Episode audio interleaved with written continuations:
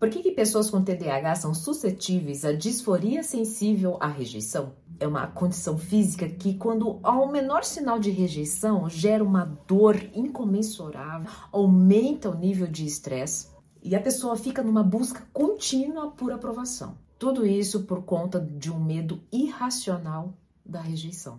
A pessoa com TDAH mandou a mensagem. A outra pessoa até visualizou, mas ainda não respondeu nada. Na cabeça dessa pessoa com TDAH, ela vai dizer não, ela já vai terminar. Ai meu Deus, a pessoa tá brava comigo. Outra situação, ela tem medo de perder um, aumento, por exemplo, no ambiente de trabalho, com vergonha de receber um não, porque isso é um atestado de rejeição na cabeça dela.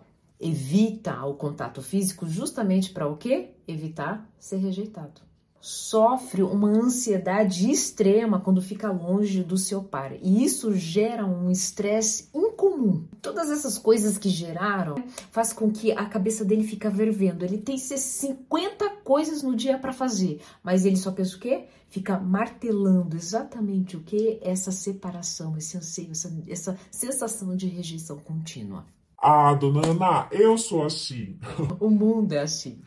O problema é que quem sofre com TDAH é como se tivesse um amplificador interno dessas emoções, sabe? Um megafone dentro da cabeça que aumentasse tudo isso.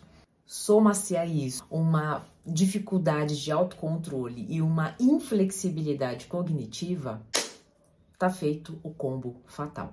Esse trem não é fácil e para não ser atropelado por isso, eu indico um combo vital. Eu sei, esse trocadilho foi horroroso o combo autoconhecimento mais autodomínio.